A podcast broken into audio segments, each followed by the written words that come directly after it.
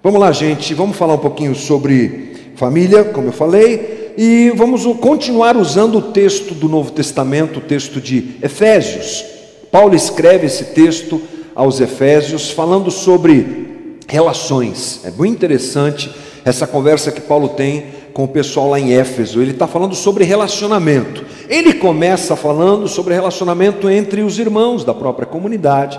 E aí ele vai se aprofundando e fala sobre marido, fala sobre mulher, a gente já teve essas conversas aqui anteriormente, e aí desemboca na questão paternidade, maternidade, pais, filhos, e a gente entra então é, nessa conversa hoje. Vamos lá para Efésios capítulo 6, versículo 1 a 4, que diz assim: Filhos, obedeçam a seus pais no Senhor, pois isso é justo. Honra teu pai e a tua mãe, este é o primeiro mandamento com promessa, para que tudo te corra bem e tenhas longa vida sobre a terra. Pais, não irritem seus filhos, ante, antes criem-nos segundo a instrução e o conselho do Senhor. É muito importante nós pensarmos numa base inicial que já foi construída nas últimas conversas que nós tivemos para a gente entrar e falar sobre filhos. Porque a criação de filhos, som, som, som, som, oi, oi, oi, oi, som, som.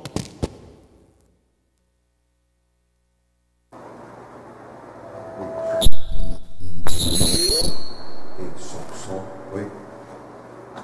Olha o que aconteceu no começo, né? Som, um, dois. Alô, som, som, som.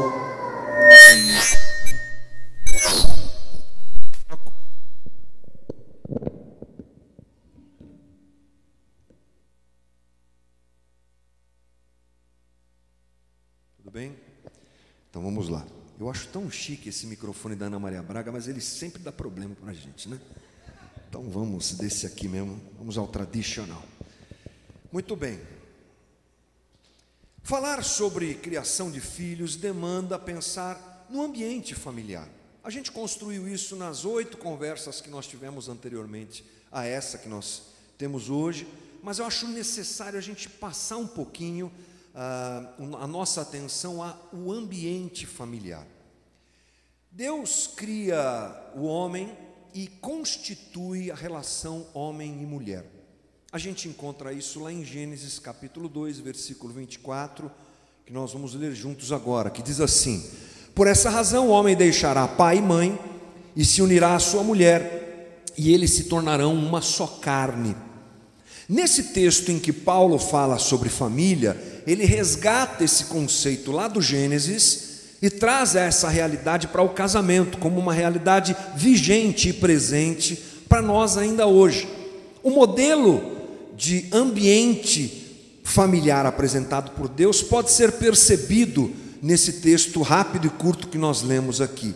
E eu destaco aqui três pilares fundamentais da constituição de um lar, de uma família cristã de um lar, de uma família que quer viver a vontade de Deus e criar seus filhos da melhor maneira possível. Os três pilares que eu quero destacar hoje são: o primeiro deles é maturidade. Veja que coisa interessante, ele diz assim: por essa razão, homem, de, uh, perdão, o homem deixará pai e mãe e se unirá à mulher. Os termos utilizados aqui na língua hebraica, da onde vem essa, essa conversa, não se referem a garoto e garota, não se referem a adolescentes, deixará o adolescente, pai e mãe, se unirá à adolescente, a garota, ou o moço, a moça, o jovem, a jovem, não. Aqui a ideia é homem e mulher maduros. A ideia aqui é isso, não só em termos de idade, até porque essa coisa de maturidade pela idade é uma questão é, subjetiva demais, mas sim gente que procura viver a maturidade da vida. Então, um bom relacionamento, ou melhor dizendo, um relacionamento adequado diante de Deus, é um relacionamento mal, marcado pela maturidade do casal. Diz lá Eclesiastes capítulo 3, você deve se lembrar, o texto do pensador que diz que há tempo para tudo, né? A vida da gente, ela tem um caminho a ser construído. E é bom seguir esse caminho. É bom viver as etapas da vida adequadamente. É triste quando a gente encontra casais formados, por exemplo, por adolescentes. Qual o problema de um casal formado por adolescentes? Às vezes o namoro está acontecendo e eles se envolvem sexualmente, aí aparece uma gravidez indesejada, como a gente fala, e esse é um assunto para a gente tratar outro dia, mas ah, as famílias, vamos supor que entrem em um acordo que é melhor que o casal é, case e assuma a responsabilidade de uma família, mas ali geralmente não se encontra maturidade. A gente que é pastor vai cuidando das famílias, cuidando de casos aí nesses anos todos, e a gente percebe que é uma grande dificuldade de uma eh, família desse tipo, né, uma família com esse formato de gente inexperiente dar certo porque maturidade é uma coisa requerida a todos nós. Então, viver as etapas da vida adequadamente é a sugestão de Deus para nós, é o ensino de Deus para nós. Assim como eh, a gente se deparar com gente mais velha, mas que tem comportamentos de adolescente, é muito chato também, né? Aquele cara que adora só ficar no videogame, cuidado com o cutucão, que você pode levar um cutucão agora, né? Cara ah, só gosta de um videogame, de uma diversão, de uma festa, de uma balada. Aquela mulher que quer se comportar como menina, que já não é mais menina, mas quer se comportar como menina.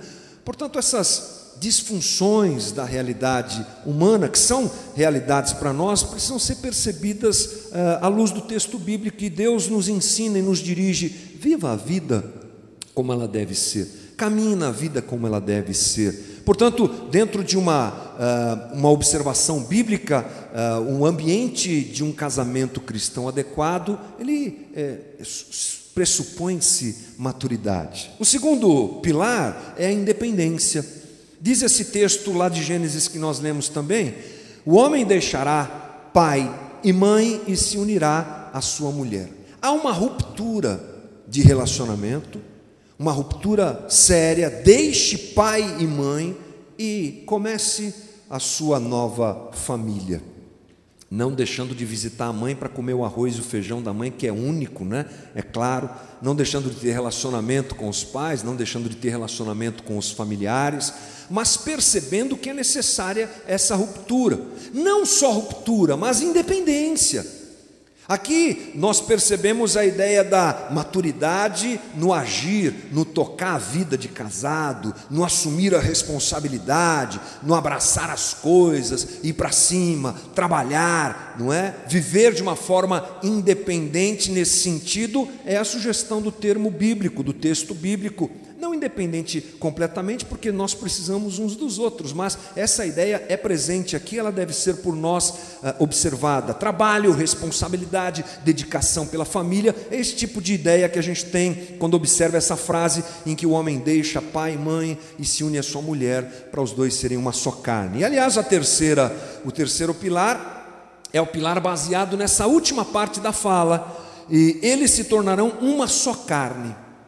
Qual é esse pilar? É o do comprometimento, aliança, fidelidade. Três palavras que eu tento usar para trazer a ideia desse terceiro pilar. Porque Paulo está falando aqui de relacionamento sexual, gente. Ele entra nessa questão. O homem deixa pai e mãe, une-se à sua mulher e os dois serão uma só carne. O que, que é isso? É a sexualidade. Sexualidade presente na vida do casal como ápice desse, como uma manifestação desse pilar: comprometimento, aliança, fidelidade. Você sabe que para Deus, gente, para a Bíblia, isso é casamento? Casamento é isso.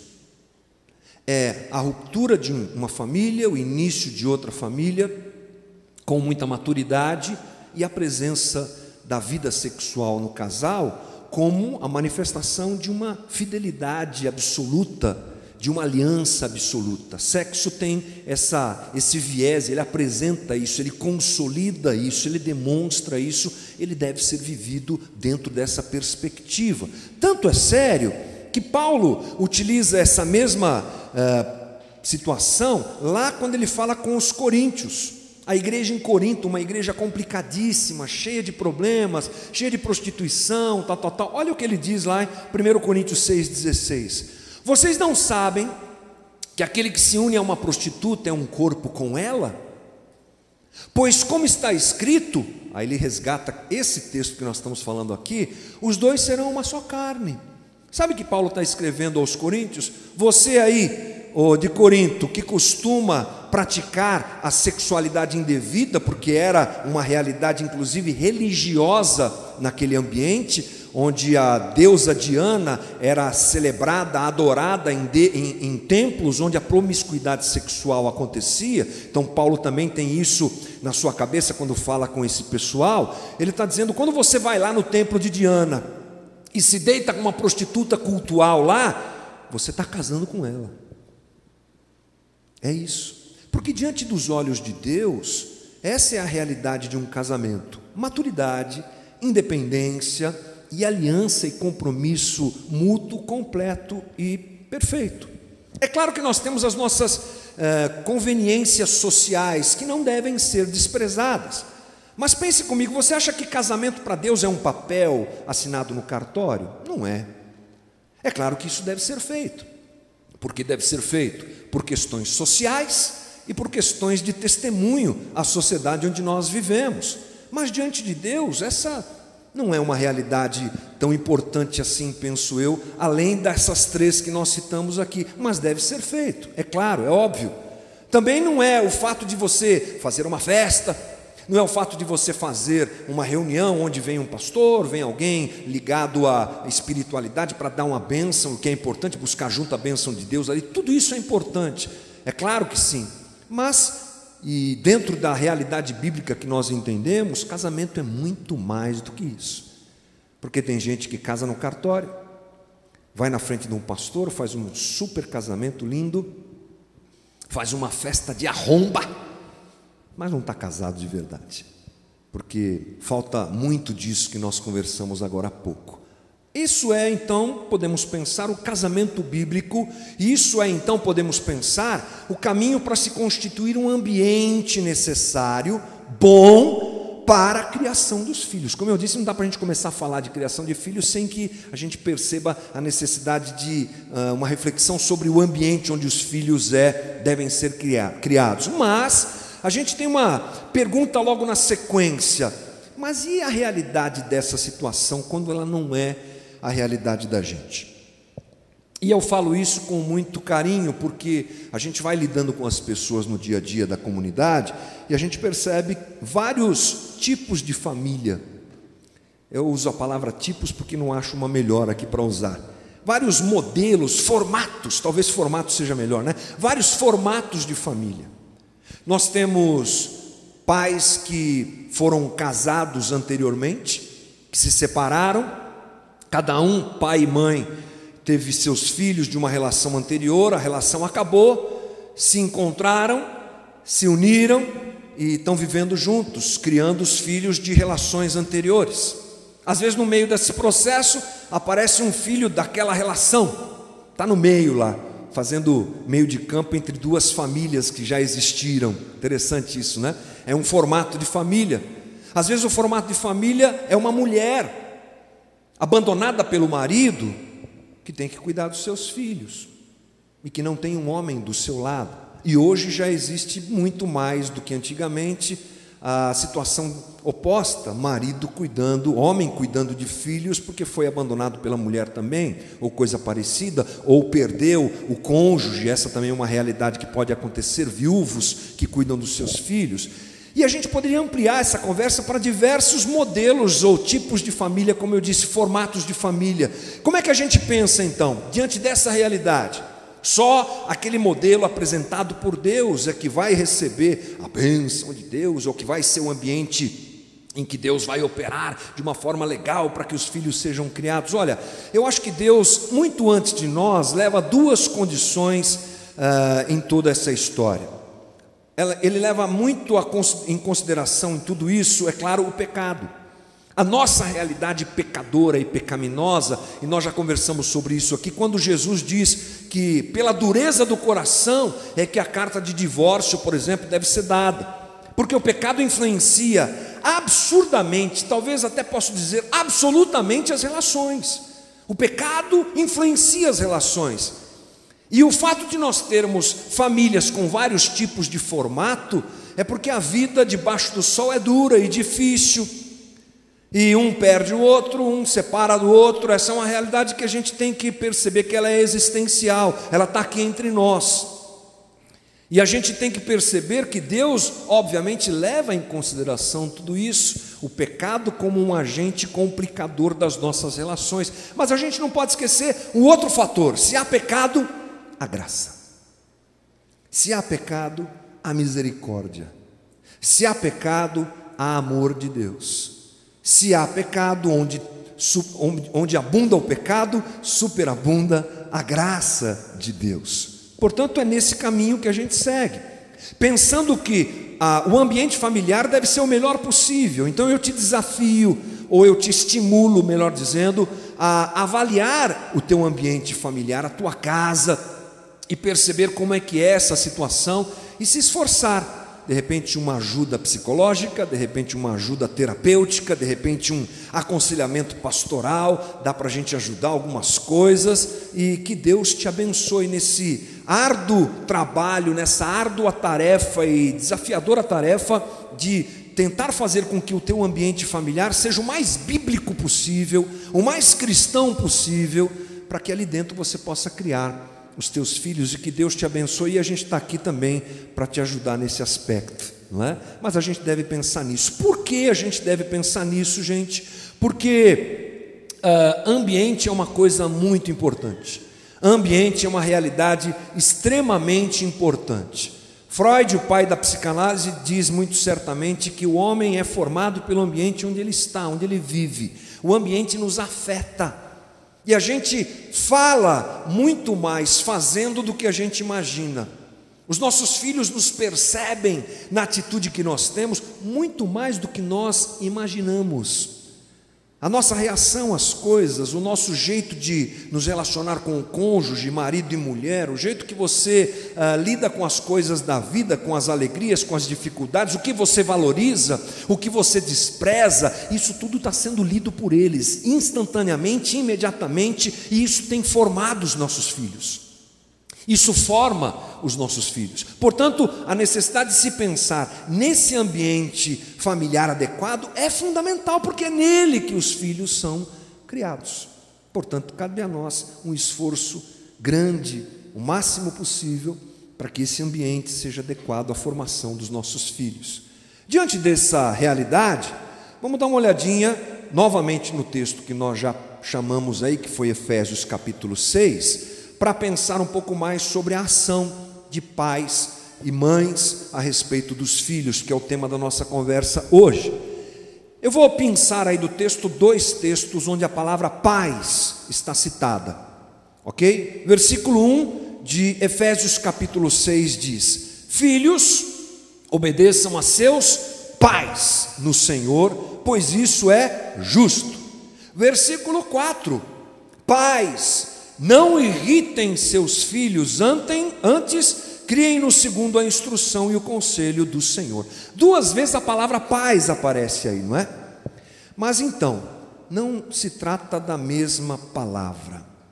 Para nós português, sim, mas para Paulo, escritor desse texto, não.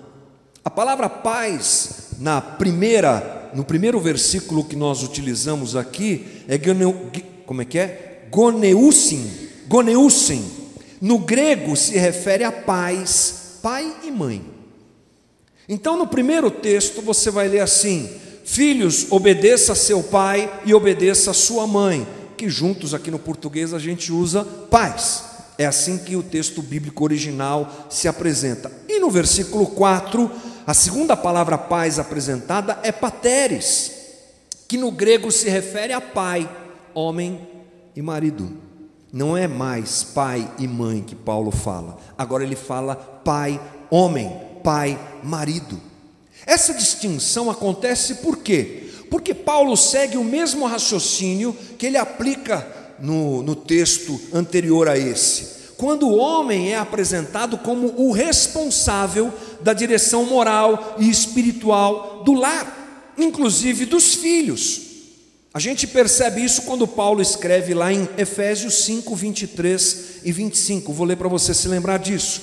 Pois o marido é o cabeça da mulher, como também Cristo é o cabeça da igreja, que é o seu corpo, do qual ele é o Salvador. Está falando aí do papel masculino na relação. Maridos, versículo 25: amem suas mulheres assim como Cristo amou a igreja, entregou-se a si mesmo por ela. Paulo chama aos homens a responsabilidade do seu papel. Já falamos aqui que Paulo não está dizendo para o marido explorar a mulher, fazer dela um capacho, muito pelo contrário, ouça as conversas anteriores para não tomar, você que está é, entrando no barco agora, não é? Para não sentar na janelinha, você tem que dar uma ouvida no que nós conversamos anteriormente. A ideia aqui não é de masculinidade ah, acima de tudo, de machismo, nada disso, a gente já conversou sobre isso, mas que é uma realidade presente na direção divina para nós. O homem tem um papel diferenciado nesse aspecto. E hoje você há de convir comigo que filhos estão confusos diante da falta de um exemplo e de uma direção masculina nos lares. Isso é muito comum. Homens que têm terceirizado essa realidade e responsabilidade para as mulheres, para suas esposas, têm terceirizado isso para a escola, não é? Não é ensinar meu filho nada, ele que vai aprender tudo na escola, a gente percebe muito isso. Pais que têm feito isso para o videogame, para a internet, para os amigos da rua, e aí vai. Ou seja, Paulo nos chama a atenção de que é necessário se abraçar, se abraçar essa responsabilidade. Ela não é exclusiva do marido, não é essa a ideia, mas ela é prioritariamente do marido. E a mulher caminha junto nessa situação, dando ao homem o apoio necessário para que essa coordenação e ordenação familiar aconteça. Portanto, ser um homem casado, digo a você que é homem que está aqui comigo, é cuidar e direcionar a esposa e os filhos ao Senhor.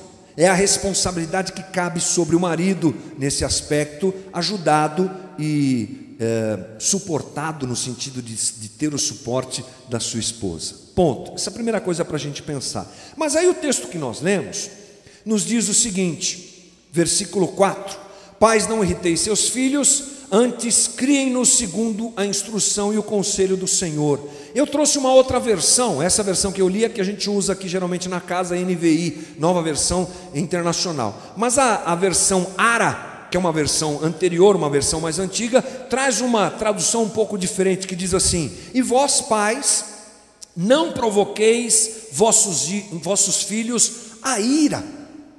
Não é só não irrite, é não deixe o teu filho irado. Bem interessante a gente pensar por que Paulo recomenda a famílias maridos prioritariamente, como eu disse, e esposa, aos pais não provocarem a ira dos filhos. É bom a gente pensar nisso, né? Por quê? Porque Paulo gasta um tempo e um papiro para escrever isso. Por que, que ele não diz assim, ô oh, pais, deem exemplo aos seus filhos? Seria um pouco mais amplo, talvez, né? Ô oh, pais, é, não manipulem os vossos filhos, não provoquem humilhação nos filhos. Pais, não provoquem constrangimento aos filhos. Pais, sei lá, imagine aí o que, que Paulo poderia dizer. A, amplitude é gigantesca, né? Mas a gente pensa que Paulo escreveu isso é, por alguns aspectos relativos à autoridade e submissão. Isso é fundamental para a gente pensar. Paulo sabe que a relação pai-filho é uma relação de autoridade e de submissão. É assim que deve ser, segundo o texto bíblico: não opressão, não destruição, mas submissão, autoridade e submissão. Portanto, ele usa uh, essa questão, ele traz essa questão, porque, pense comigo, a ira é o sentimento mais presente em relações de autoridade. Onde tem alguém que manda e alguém que obedece, a ira está sempre presente. Porque a gente não gosta de ser mandado, a gente gosta de mandar. Essa é uma marca do pecado na vida do ser humano. Não é interessante que a criança já nasce meio com essa coisa? Ela, daqui a pouco, acabou de nascer, já está querendo mandar. Já está querendo, ela chora quando ela não está bem, ela quer que a mãe vá lá e socorra. Ó, oh, estou com cocô. Ah, quero mamar. Ai, alguém tem que socorrer, alguém tem que fazer alguma coisa. Quando começa a crescer, então, as coisas vão complicando. Porque receber direções, e vou usar um termo forte aqui, receber ordens, não é alguma coisa muito bem recebida por nós, muito bem administrada por nós. A criança naturalmente se opõe à autoridade do pai, é, e dentro dessa relação, a figura do pai, ela está revestida de autoridade. O pai tem essa autoridade dentro da casa, os pais, até amplio aqui essa nossa colocação. Portanto, Paulo está dizendo que a ira sempre está presente, mesmo nos ambientes mais adequados, como esse que nós conversamos agora, mesmo quando o pai ama de verdade os filhos, pai e mãe amam de verdade os filhos, a coordenação do ambiente tem que acontecer. A criação implica em dizer sim e dizer não. A criação implica em coordenar e direcionar a vida dos filhos. Essa é a ideia de criação. Mesmo no lugar mais adequado, de paciência, de amor, tem sempre a ira por perto, porque ninguém gosta de receber ordens. É preciso, portanto, digo você, pai e mãe, se esforçar sem perder a autoridade.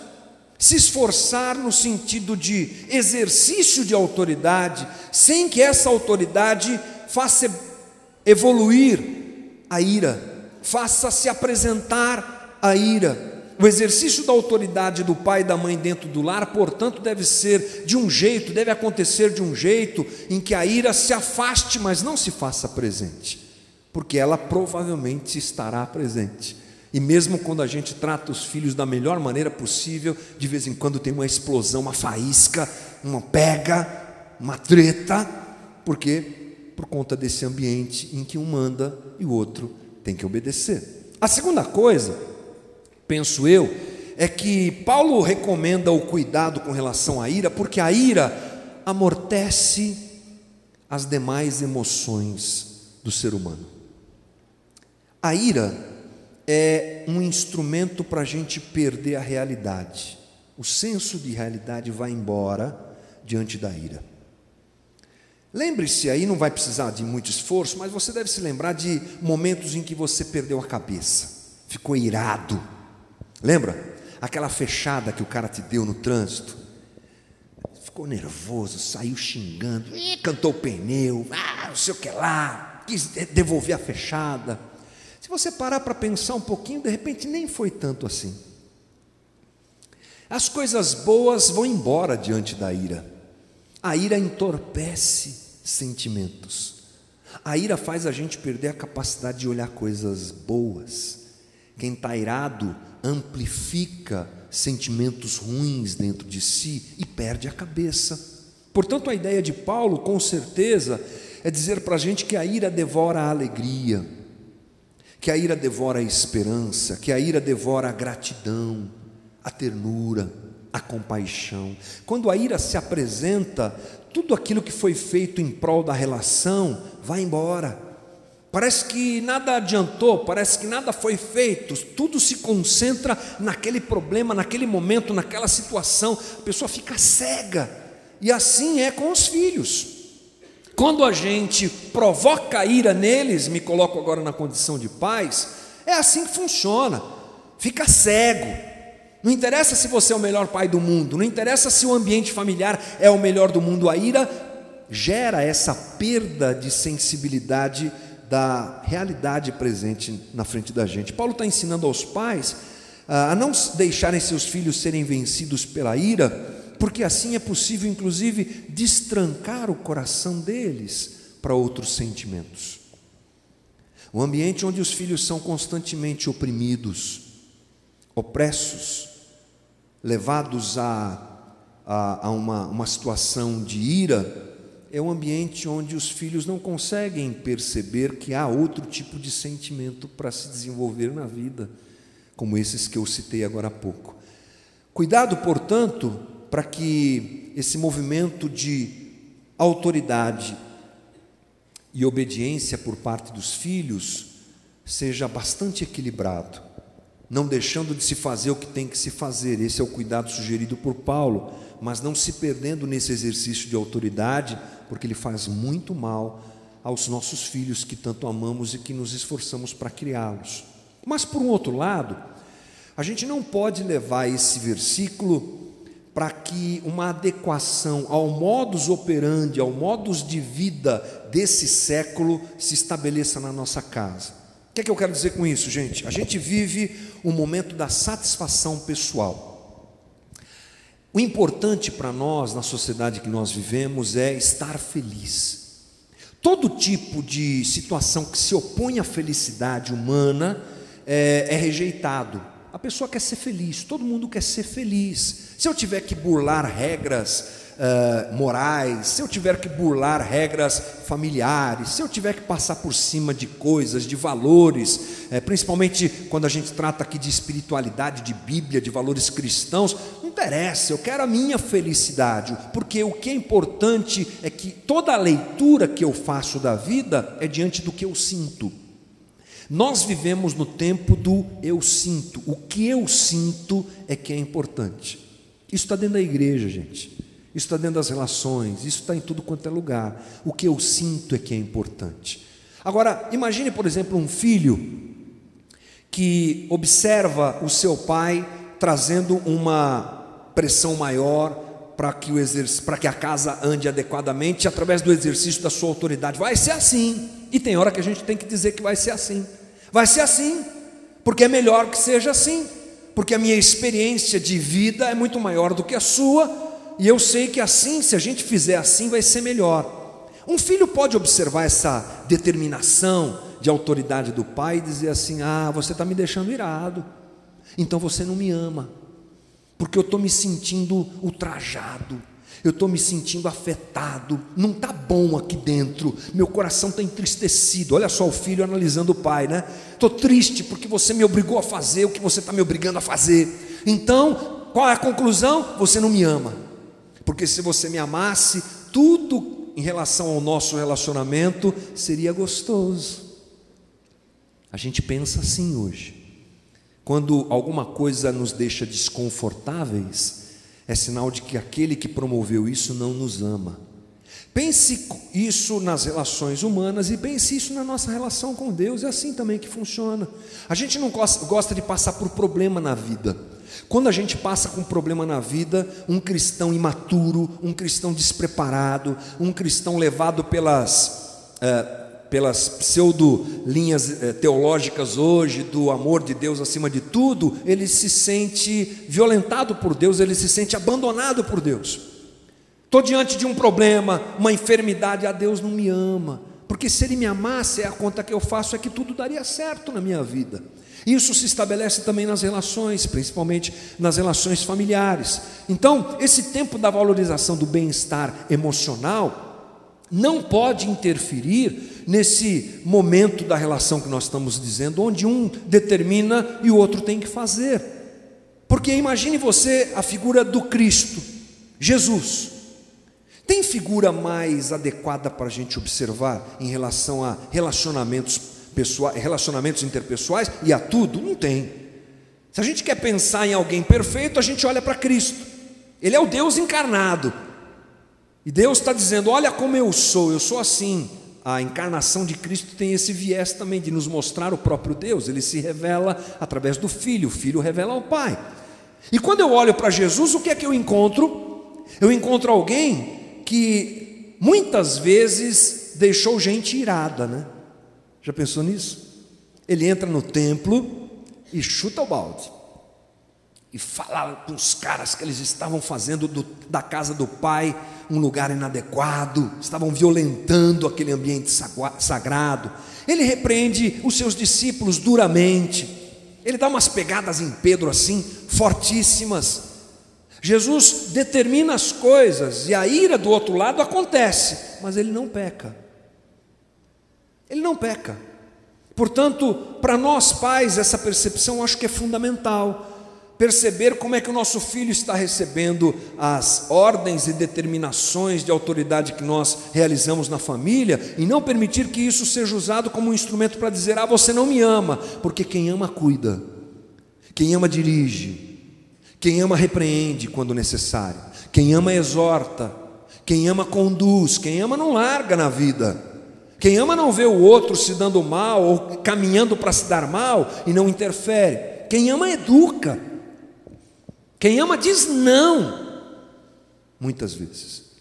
Portanto, digo aos filhos: não interpretem os nãos ou sims do seu pai, da sua mãe, como falta de amor, porque não é essa a realidade.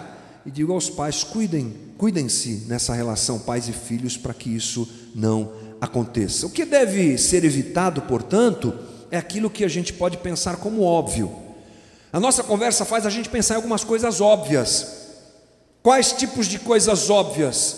Gritos, castigos injustos, hipocrisia de falar uma coisa e não viver, injustiça verbal, humilhação verbal, esse tipo de coisa eu acho que a gente nem precisava falar, mas dizem que a gente precisa falar até o óbvio, então estamos falando do óbvio. Cuidado com isso, porque isso vai gerar ira da parte dos teus filhos contra você. Esse, essa coisa em que a gente passa do limite e que de vez em quando acontece, precisa ser alvo da nossa atenção. Pense mais antes de falar. Cuidado com a tua própria condição de ira sobre os teus filhos, porque isso vai fazer mal. Mas também há aquilo que não é óbvio. E aquilo que não é óbvio deve ser visto, percebido por você, por você, pai, por você, mãe. Cabe a nós encontrarmos na relação pai e filho o que pode indevidamente gerar ira. Você sabe o que é que teu filho não gosta quando você faz e que desperta uma ira nele. Avalie se isso é adequado. Avalie se não há até um viés de agora ele vai ver que eu vou fazer justamente aquilo que ele não gosta. Vou dar aquela ordem que ele detesta. Cuidado, esse joguinho que muitas vezes se estabelece dentro das relações é muito prejudicial para a criação dos nossos filhos. O maior exemplo que a gente tem, como eu disse agora há pouco, é o Cristo.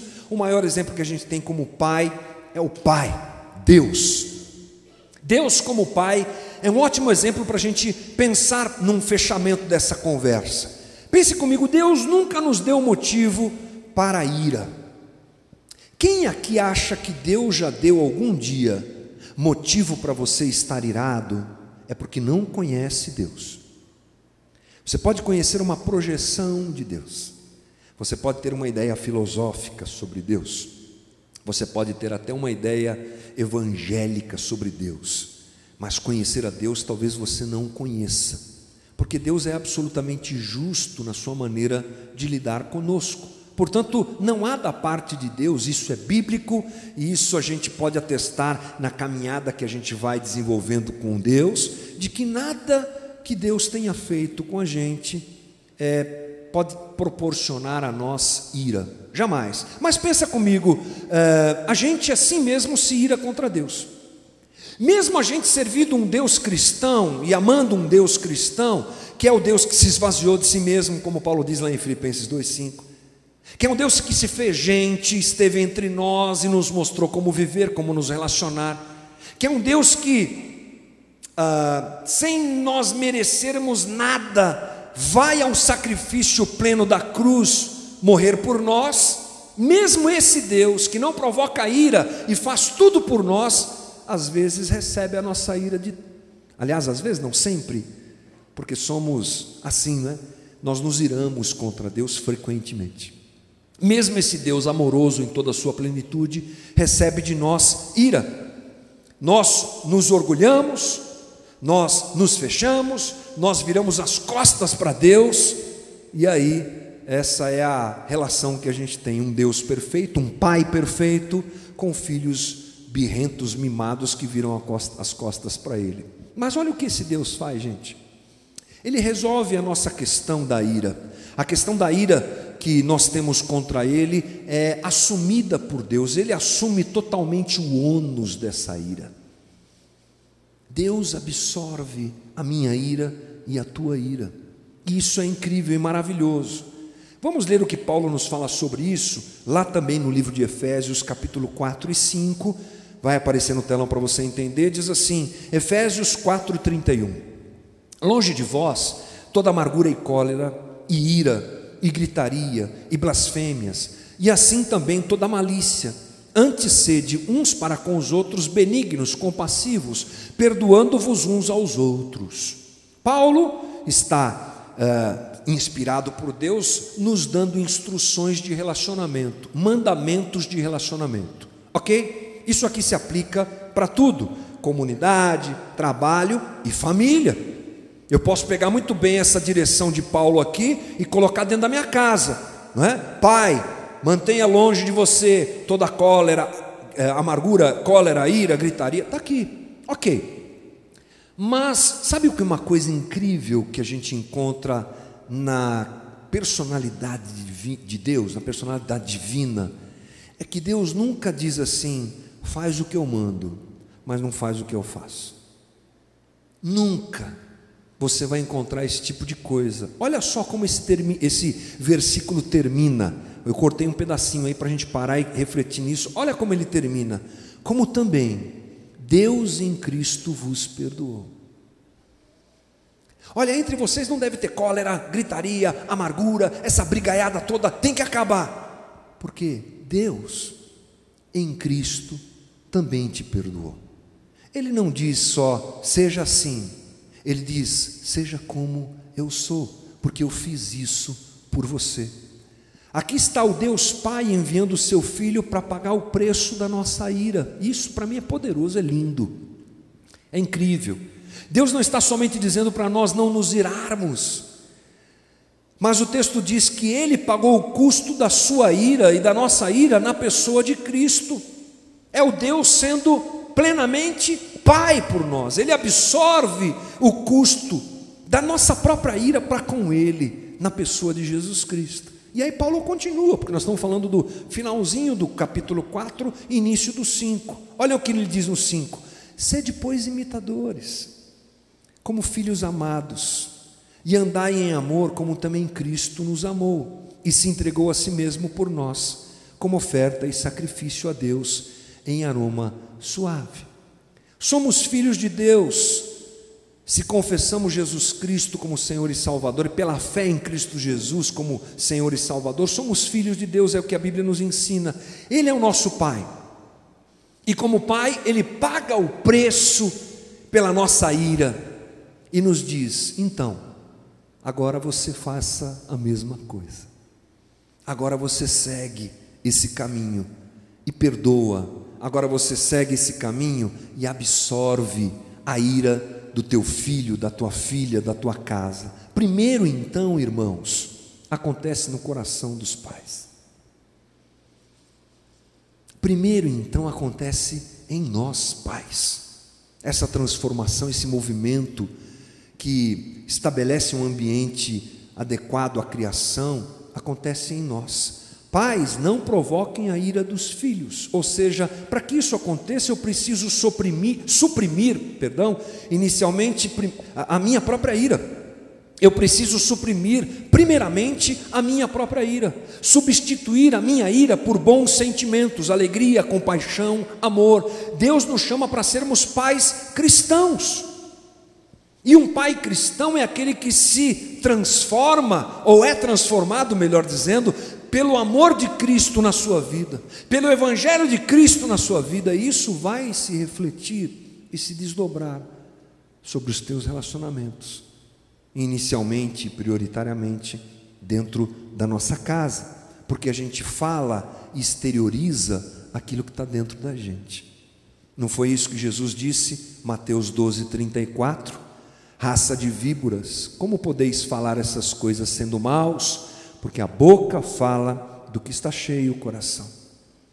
A ira que a gente, externi, a gente exterioriza é que provoca a ira dos nossos filhos. Os primeiros a serem tratados, portanto, somos nós. Os primeiros a perceberem a relação somos nós. E como é que a gente vive isso? A gente vive isso abraçando o Evangelho de Jesus Cristo. Ser cristão significa receber perdão gratuitamente de Deus por todos os nossos delitos e ira, ira e delitos e pecados. É deixar o sorriso de Deus em Cristo derreter décadas de ira rude, entorpecente, desprovida de sentimentos de baixo nível, então deixamos essa cura fluir para nós, de nós para com os outros, diz John Piper, sobre esse assunto. Achei muito bonita essa, essa colocação dele.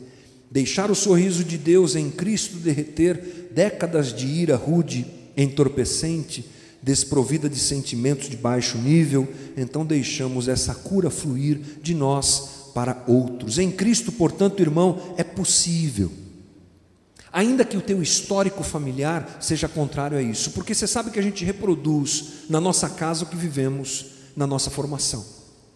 Isso é é assim que funciona. Dificilmente não é assim que funciona. Geralmente é assim.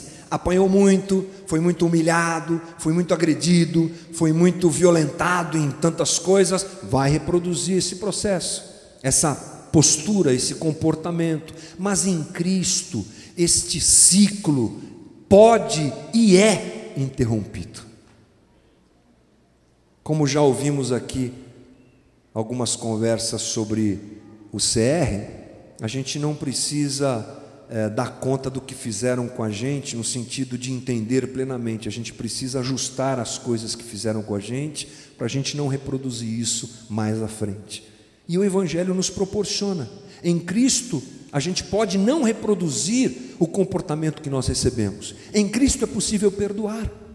Em Cristo é possível despertar compaixão e amar nossos filhos como eles devem ser amados. Em Cristo nós devemos ser para eles como Deus foi para conosco. Essa é a relação.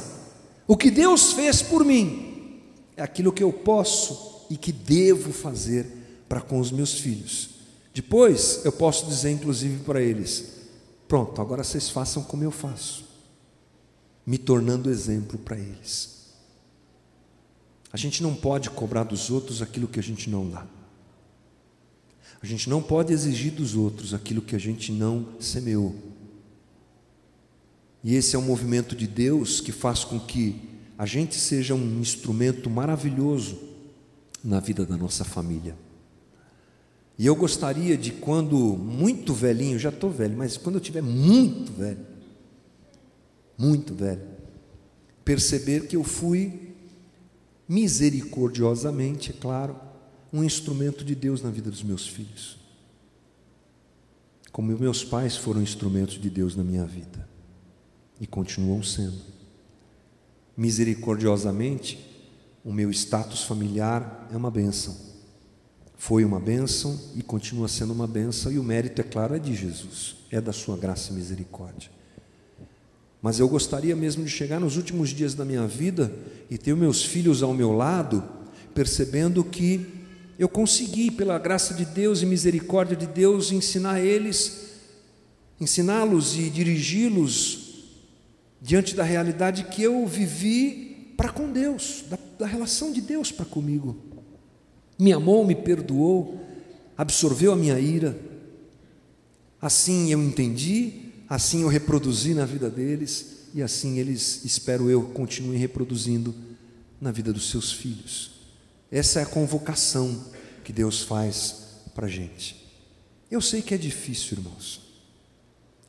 Nesse mundo louco de meu Deus, criar filhos é difícil. Tem gente, inclusive, que prefere não, né? Prefere não ter filhos. Mas é possível, dentro do, da realidade do Evangelho, a gente reproduzir os valores de Cristo e a obra que Deus fez na nossa vida também aconteça na vida dos nossos filhos. Amém. O convite hoje, acho que é para todos nós olharmos para nós, primeiro indo de trás para frente, né? Do fim para o começo. Primeiro observando se a gente percebe a obra de Deus na vida da gente do jeito adequado. Como é que você enxerga a obra de Deus na tua vida?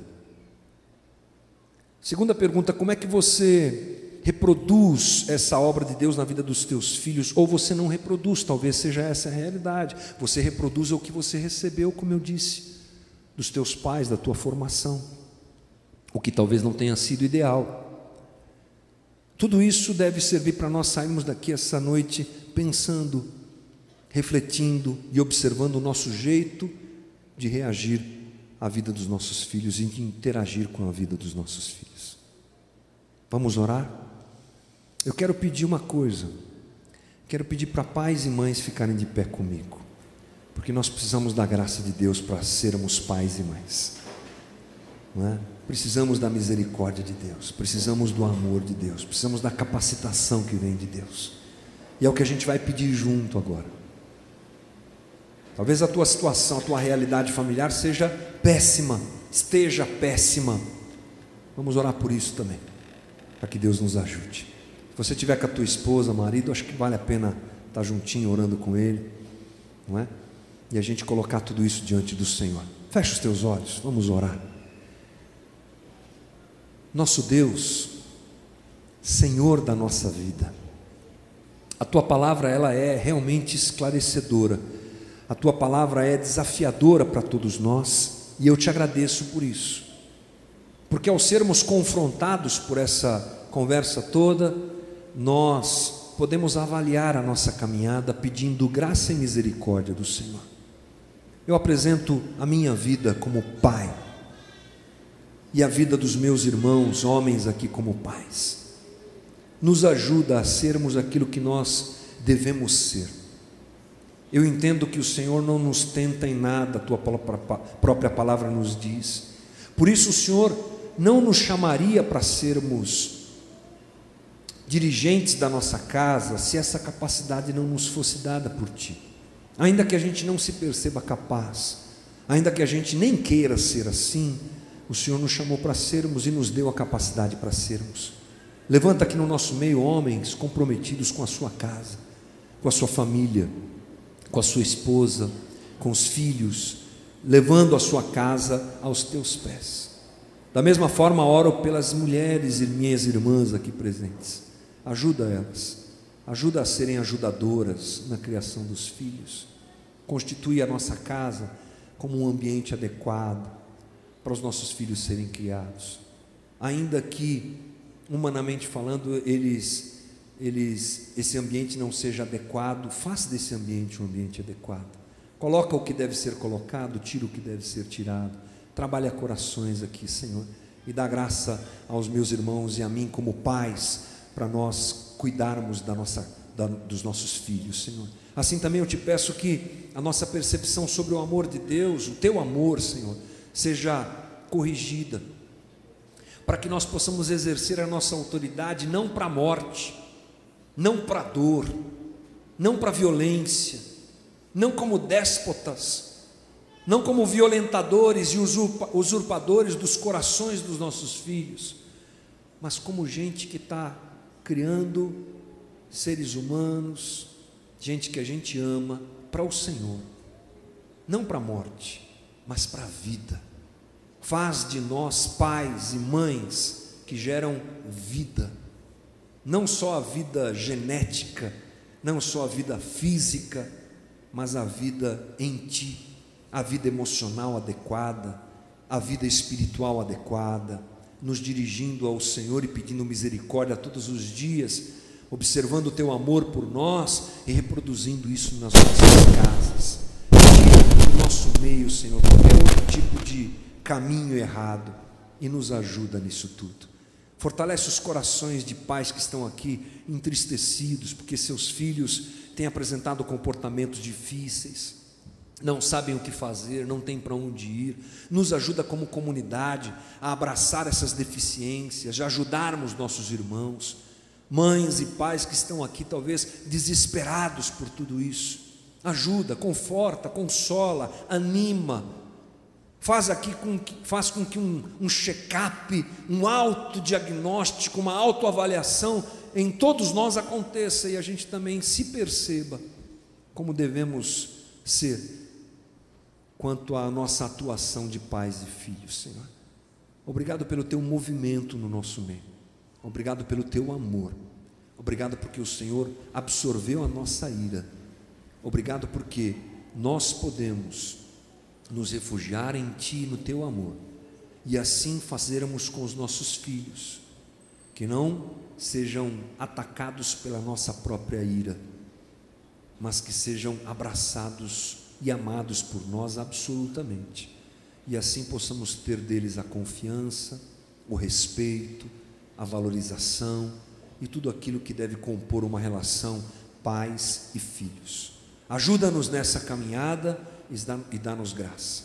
Obrigado por esse domingo, dá-nos uma boa semana e faz com que esse movimento se perpetue nos próximos dias em cada casa e em cada família aqui. É a nossa oração nessa noite, em nome de Jesus. Amém.